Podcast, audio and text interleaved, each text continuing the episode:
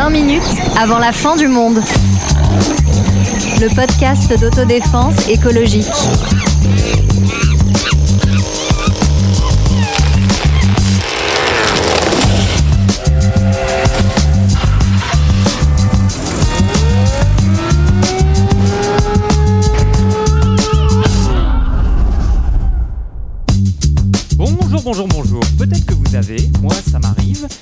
Sensation poisseuse de ne pas trouver le mot juste pour décrire tout ce qui se passe autour de nous. Comme si, à propos de l'écologie, on arrivait parfois aux limites du langage connu. Avec le sentiment aussi que les mots, pour en parler, ressemblent de plus en plus à des zombies. Plus vraiment vivants, mais toujours là, fréquemment utilisés, mais flottant vide, pas mal flippant en vérité. Dérèglement, crise ou changement climatique? Et les mots, pour en sortir, sont-ils plus pertinents? Pour en parler, il y a mieux que l'Académie française, c'est l'équipe de 20 minutes avant la fin du monde avec Zineb, Salut Antoine. Sarah, Salut. Sonia Coucou. et Marlène. Salut Antoine. Première question, est-ce que vous avez découvert des mots ou des expressions qui vous ont marqué depuis que vous êtes écologiquement préoccupé? Oui, alors moi, il y en a un dont on vous a déjà parlé. Il y a même un épisode euh, dessus. Euh, c'est euh, Anthropocène. Je me rappelle plus trop la première fois que j'ai entendu, mais je ne savais absolument pas à quoi ça faisait référence. Et donc, on le rappelle, hein, ce serait une nouvelle ère géologique dans laquelle on serait rentré et qui serait euh, marquée euh, par la trace euh, de l'homme, avec toutes nos petites bêtises. Exactement. Retrouvez cet épisode d'ailleurs sur toutes les, les plateformes parce que pour en savoir plus sur l'Anthropocène et, et tout ce qui se cache derrière. Et toi Marlène? Alors moi je dirais que ce serait le mot effondrement où euh, enfin ça a fait un truc un peu ambigu, c'est-à-dire que je je sais pas, j'ai- d'un coup je me suis dit oh là là mais c'est vraiment trop déprimant, enfin ça m'est un peu tom ça m'a assommé quoi. Et en même temps, je crois que c'est vraiment euh, en lisant beaucoup de choses sur l'effondrement que qu'après je me suis dit bah peut-être que finalement c'est plus urgent que ce que je pensais. Ouais, C'est un mot que j'entendais pas du tout dans mon adolescence hein, par exemple. Toi Zineb Alors moi, il y a un mot qui m'a marqué, c'est celui de la décroissance, parce que c'est quelque chose que je pouvais absolument pas euh, anticiper avant euh, dans mes études. Et puis quand j'ai commencé à entendre parler de décroissance, je me suis dit ah oui, on tient vraiment une autre façon de, de voir le monde. Donc la décroissance, c'est l'idée euh, de sortir de cette idée qu'on peut euh, continuer une croissance économique infinie dans un monde avec des ressources finies. Tu aimes bien cette phrase, Zineb Oui, je à chaque épisode, c'est mon nouveau slogan. Et on t'en remercie d'ailleurs. Bah moi, il y en a plein que j'ai découvert, mais si j'en prenais un seul, celui qui me hérisse le plus le poil, qui me donne des sueurs froides, ma petite ap- apocalypse perso, un condensé de tous les films catastrophes qui passent dans mon pauvre petit crâne en trois secondes, c'est le tipping point, donc le point de bascule, celui à partir duquel euh, bah, c'est la cata, la merde, quoi. Je fais pas de dessin. Alors catastrophe, on va en parler euh, aujourd'hui. Vous nous connaissez, on, on revient souvent euh, là-dessus sur les catastrophes et on va passer en revue quelques expressions candidates, celles utilisées pour décrire notre époque, des expressions qu'on aime un peu, beaucoup ou pas, du, Pas du tout. tout. D'abord pour euh, décrire euh, la nature des problèmes qu'on est en train d'affronter, le changement climatique. C'est tiède. non, mais, c'est, c'est- enfin, moi, je, je commencerai par une petite nuance. En fait, c'est marrant, mais le, le changement climatique, euh, euh, finalement, euh, enfin, moi, c'est un mot que j'ai beaucoup utilisé, notamment quand j'ai fait cours, parce que justement, c'est un mot qui a aussi été réhabilité parce pour dire bah, euh, les changements qu'on observe justement c'est pas que du réchauffement climatique et c'est plein de changements donc c'était finalement un mot plus juste et plus Ouais, vaste un mot générique. euh, voilà. Mais dans un autre sens aussi, c'est vrai que, enfin, finalement, c'est plutôt euh, la préparation de cet épisode qui m'y a fait penser, mais ça peut avoir quelque chose d'assez doux, d'assez neutre, comme si voilà, c'était un changement, quelque chose qui venait euh, tranquillement s'installer. euh, et alors que Le changement, c'est maintenant je crois que c'est maintenant. ouais. Il, Mais il y a aussi vraiment maintenant ce changement-là. Mais il y a aussi cette idée, effectivement, que des changements climatiques, bah, il y en a eu plein finalement. Donc c'est un peu ce que disent euh, toutes les personnes qui nient un peu l'impact de l'homme euh, sur le, le changement climatique, justement. Ils ont tendance à dire, bah oui, mais des changements de climat, bah, on en a vu avant, pourquoi on s'affole, etc. Donc c'est vrai que ça a tendance aussi à un peu diluer le problème. Et juste pour leur répondre tout de suite à ces personnes qui s'affolent, et voilà, pour pas laisser flotter euh, ces idées-là, des changements, oui, il y en a eu, mais jamais, jamais à une telle vitesse et à une telle ampleur. C'est ça qui caractérise ce réchauffement, ce changement climatique dont on va essayer de trouver le mot au cours de cet épisode. Oui, et puis si je peux me permettre, il y en a eu des changements et des changements brutaux euh, qui ont juste contribué à faire disparaître des espèces entières. Alors, pas Euh, moi, je me dis que peut-être que parfois, peut-être qu'il vaudrait mieux que l'humanité soit une espèce qui disparaisse de la planète, mais je ne suis pas sûre que ce soit une solution qu'on souhaite euh, tous euh, collectivement. Voilà. J'avais trouvé très très intéressant un passage du film Vice euh, qui met en scène la vie de Dick Cheney. Donc euh, c'est pas un super type, hein, ce type comme, Non, comme l'indique le c'est pas titre. notre poteau, quoi. C'était- euh, Vice, le vice-présidente de Bush. Exactement, donc vice-présidente des États-Unis aux côtés de Bush fils de 2001 à 2009 et ordure de première catégorie, hein, le type. Donc c'est un peu à cause de lui qu'il y a eu la guerre en Irak, tout ça. Bref, mais en tout cas, ce qui nous intéresse là pour le changement climatique, c'est qu'il semblerait que ce soit à cause de lui que viendrait qu'on aurait ce terme-là, puisque c'est à cette époque on commence à parler beaucoup de, de dérèglement climatique et lui il est plutôt pro-pétrole, pro-pollution, etc. Donc il cherche un mot qui soit plus doux. Donc il convoque des équipes marketing qui vont faire appel à des panels, ils vont tester plein de mots et finalement c'est climate change qui a été choisi parce que c'était celui qui faisait le moins peur. Ah oui, effectivement, je savais pas ça. Bah, c'est dans le film, hein, et parmi que les, pas vérifié. les, les, mots qui, qui, font peur ou qu'on entend euh, souvent, euh, il y a celui de dérèglement climatique et qui pourtant, malgré le fait qu'on l'emploie euh, très souvent, a peut-être quelque chose de problématique également. Oui, bah en fait c'est l'idée que le climat devrait être réglé, donc mmh. en fait devrait être d'une certaine manière. Et en fait c'est une expression qui est pas très rigoureuse scientifiquement, puisque le climat en fait n'a pas euh, un mode, enfin voilà, c'est pas un mode de température. C'est pas le chauffe-eau de la salle de bain quoi. Voilà. Pas un thermostat. Et en fait le climat, on dit qu'il est stationnaire et chaotique. Chaotique, ça veut dire qu'en fait il peut y avoir des petits changements dans le climat qui vont avoir des répercussions gigantesques. On en a déjà parlé avec le chaque dixième de degré euh, compte. Et stationnaire, ça veut dire que en fait, on va avoir des choses qui changent, mais dans l'ensemble, le climat se rééquilibre. Bref, en fait, c'est pas juste euh, si moi c'est comme ça que je le vois dans ma tête, c'est pas juste une ligne droite qui doit rester comme ça et qui monte ou qui descend. Euh, le climat, euh, il a des mouvements euh, qui existent. Ouais, c'est comme un pendule qui oscille de manière naturelle, mais là, avec ce qui nous arrive et qu'on ne sait pas encore qualifier, c'est comme si on donnait des gros coups dans tous les sens à ce pendule et que du coup, ça n'est plus ni plus stationnaire, mais toujours chaotique, mais pas dans le sens que ça devrait être. Et oui, on ajoute de l'énergie avec ces gaz à effet de serre, captés en grande partie par euh, les océans, par les mers, mais un tiers n'est pas capté, et c'est ça justement qui contribue à euh, bousculer, euh, bousculer ce climat. Alors, justement, comme il y a des choses qui sont euh, bousculées, comme il y a des choses qui sont en crise, on est parfois tenté de dire, euh, eh bien, on va parler de crise écologique. Ouais, donc on est dans, dans, des mots à chaque fois un peu plus forts. On a parlé de changement, là, de dérèglement, crise. On a l'impression que c'est un peu plus adapté parce que euh, ça va être un, mot qui fait plus peur. Mais en fait, en y réfléchissant, on voit qu'il n'est pas beaucoup plus adapté parce que ça semble être quelque chose de, de, de, temp de, de, temporaire, enfin, de temporaire. À un moment, on est dans une crise et on pourrait revenir en arrière ou qui pourrait s'arrêter. Oui, et c'est bien ce qu'on dit à chaque fois, c'est que le problème avec euh, ce qu'on vit actuellement et, euh, et, tous les changements euh, qui, se passent, c'est qu'en fait, il n'y aura pas de retour en arrière, en tout cas de retour à la situation de départ possible. on ne reviendra sans doute jamais à ce qu'on a connu à l'ère pré-industrielle pour notre planète. Oui, et en plus, si on, s'attache vraiment à ce mot de crise, la crise, c'est le moment où les symptômes apparaissent, en fait. Donc c'est l'idée que c'est le moment où on commence à avoir la pointe de l'iceberg alors même qu'on n'est pas au, début du problème, on n'est pas au moment où les symptômes apparaissent, on est vraiment déjà dans le problème. Voilà. Après, moi, ce que je trouve intéressant quand même dans ce terme de crise écologique, c'est qu'on va plus large que euh, le climat. Donc dans le terme oui. crise écologique, on va chercher une vision qui est un peu plus large, tandis que dans dérèglement climatique, réchauffement climatique, changement climatique, on reste vraiment focalisé sur oui. le climat et on oublie en fait que ça, enfin en tout cas, on ne nomme pas finalement tous les impacts oui. possibles que ça peut avoir sur, euh, voilà, c'est ça, sur d'autres. Euh, d'autres euh, d'autres euh, pans de l'écosystème. Mais ce qui est intéressant en revanche dans l'étymologie du mot crise qu'on ne connaît pas, c'est un mot qui vient du grec et qui veut dire à la fois décision et jugement. Et malgré tout, dans la crise climatique telle qu'elle existe aujourd'hui, il y a quelque chose de l'ordre de la décision et du jugement. Pas des bons, pas de bonnes décisions et de bons jugements, mais c'est le résultat d'une forme d'aveuglement ou de choix conscients euh, terribles qui nous mettent tous dans une situation, euh, j'allais dire, apocalyptique.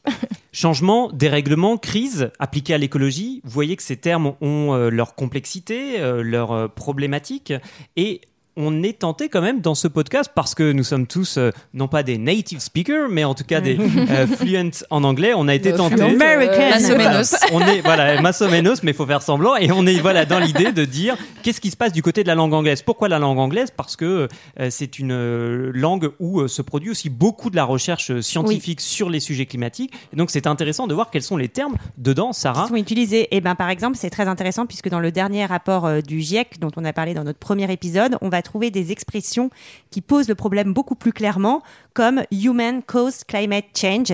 Et donc là, on, on rappelle dans, dans, le terme même que ce ah, changement, on, on, il est lié à l'homme. Exactement. Au lieu de juste parler d'un truc, un changement climatique, on ne sait pas ce que c'est, on ne sait pas d'où ça vient. Maintenant, là, c'est euh, donc human cause ou human induced climate change. Et on peut aussi parler de man-made climate change. Voilà. Un homemade euh, change. Exactement.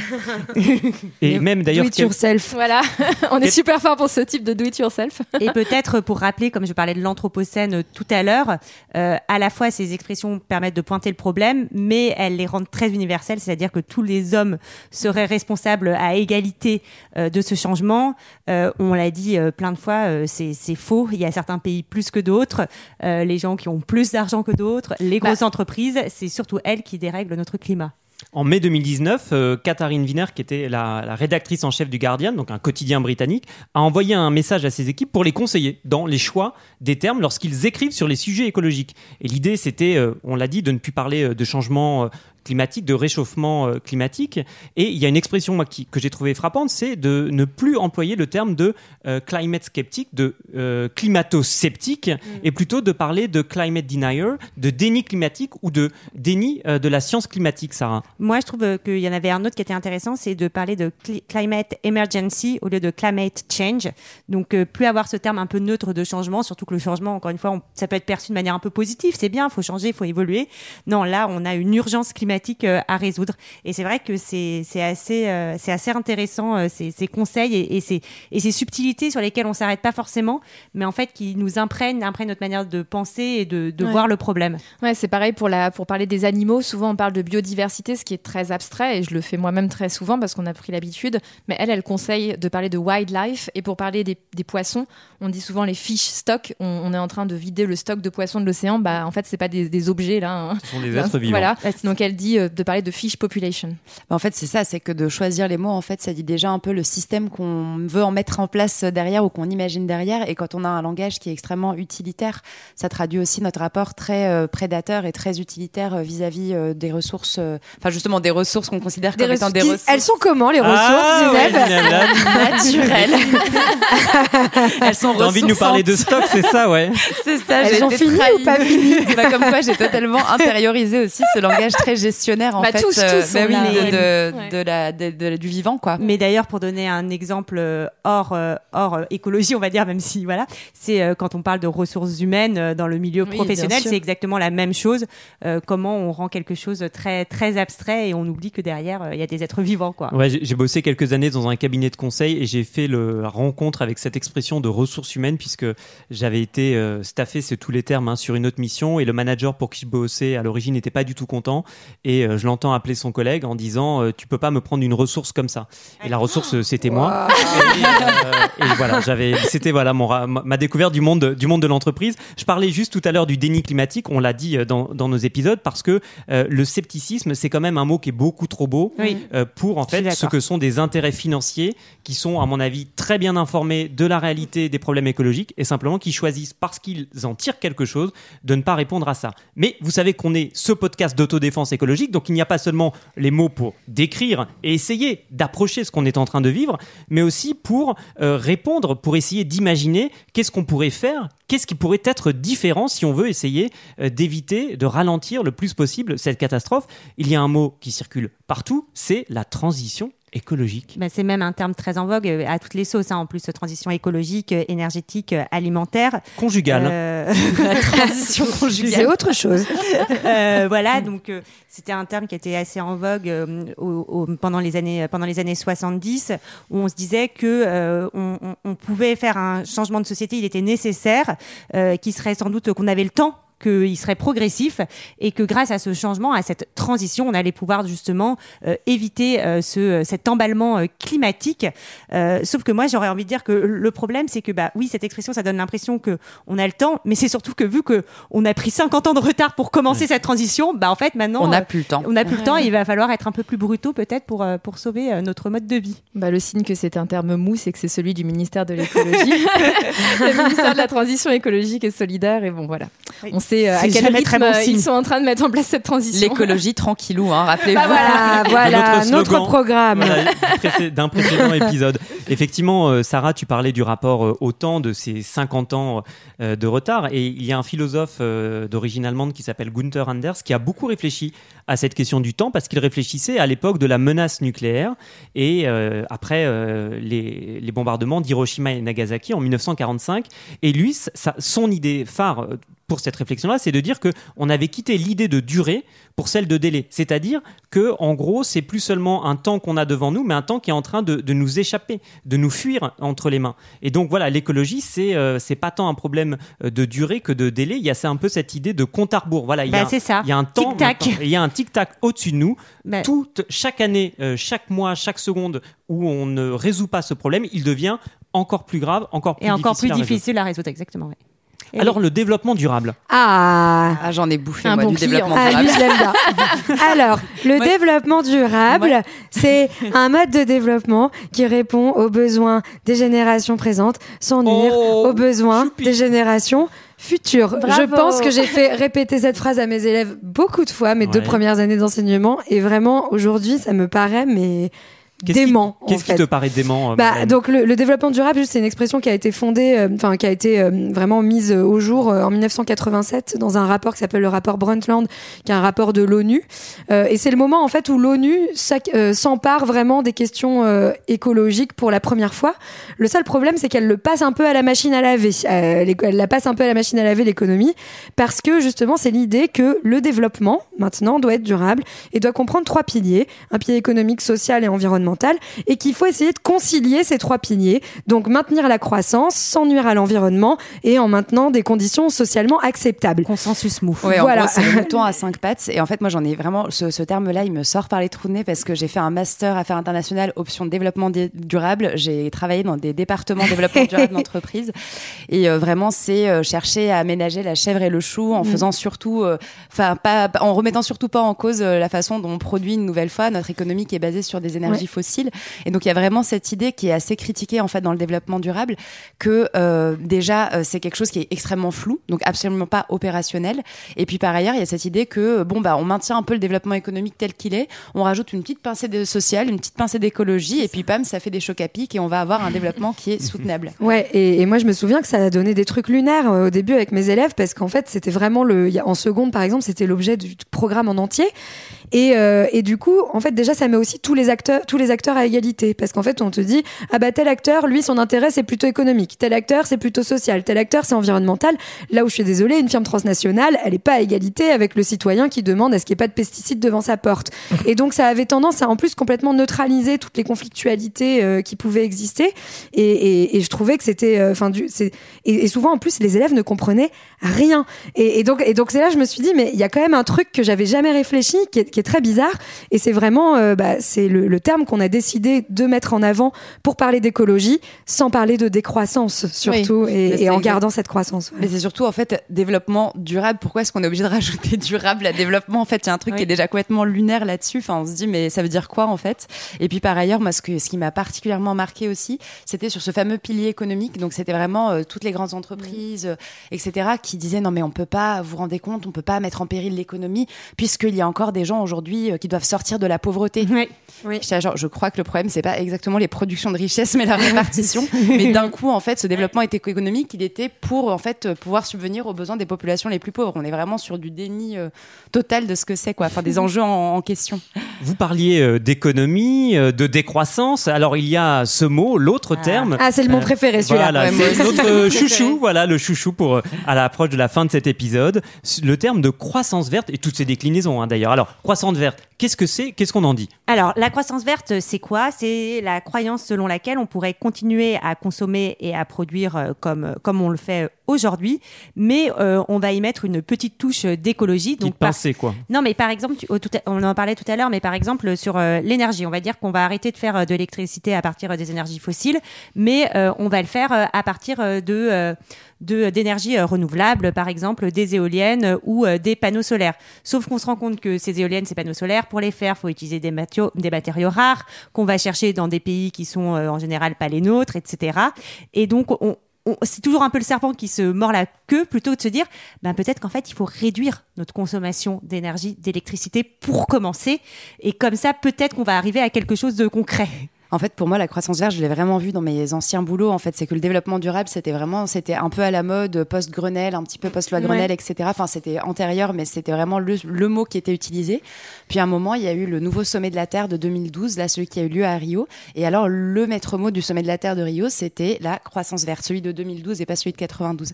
Et donc, on a vraiment l'impression que c'était juste du recyclage, en fait, du développement durable, sauf que cette fois, on peut se dire qu'au moins, ils assument le côté croissance économique. C'est écrit dans le terme, c'est mm. assez direct. Mais c'est vrai qu'on est passé direct d'une écologie, enfin, développement durable, il y avait au moins cette idée des trois piliers. Oui, là, on de développement social, un, un, petit peu. Voilà. Et, là, on, a un peu réduit les piliers, ouais. voilà, là, on est arrivé à la croissance verte et c'est vraiment. Non, puis euh, encore une fois, c'est pour ne pas faire peur, pour surtout euh, bannir le mot de décroissance qui est la, la, véritable seule solution à notre problème. Et puis parce qu'on va dire que la décroissance, ça va être plus de chômage, plus de pauvreté, euh, on est des dingos, on veut que tout le monde. C'est la bougie, Sarah. Alors, les amiches de la terre. C'est ça le reproche qui est fait, alors que bah aujourd'hui, j'ai en termes d'inégalité euh, sociale, etc., j'ai pas l'impression que notre croissance, ça fonctionne super bien pour tout le monde non plus. Quoi. Non, et puis, pardon. C'est bien la différence entre l'écologie euh, politique euh, globale et l'environnementalisme qui consiste à mettre trois coups de peinture, des pistes cyclables et à végétaliser les bâtiments vite fait, bien fait et à faire surtout du gros greenwashing, greenwashing pardon, et, et, qui donne bonne conscience tout en ne changeant strictement rien. Et ça me, ça me fait penser à un livre qui s'appelle La Société euh, Verclair. Vous savez que j'aime bien citer des, des, livres dans ce podcast, écrit par un, type qui s'appelle Michael Bess à propos de la France. Euh, et ce qui se passe à partir des années, euh, des années 60, ça se limite pas seulement à la France, c'est l'idée qu'en fait la Société Verclair, elle est très pratique. Vous savez pourquoi? Parce qu'en en fait tout le monde est content. Ceux qui veulent un peu d'écologie et surtout celles et ceux qui, n'en veulent pas. Voilà, qui, n'en veulent pas. Parce que non, on n'est pas content.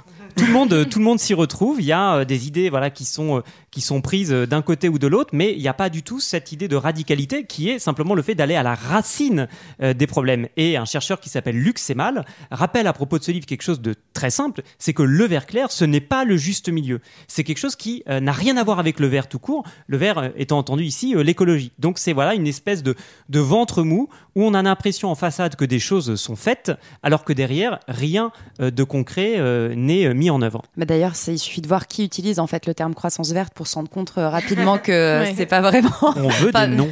On veut des noms. Alors, le CAC 40, par exemple.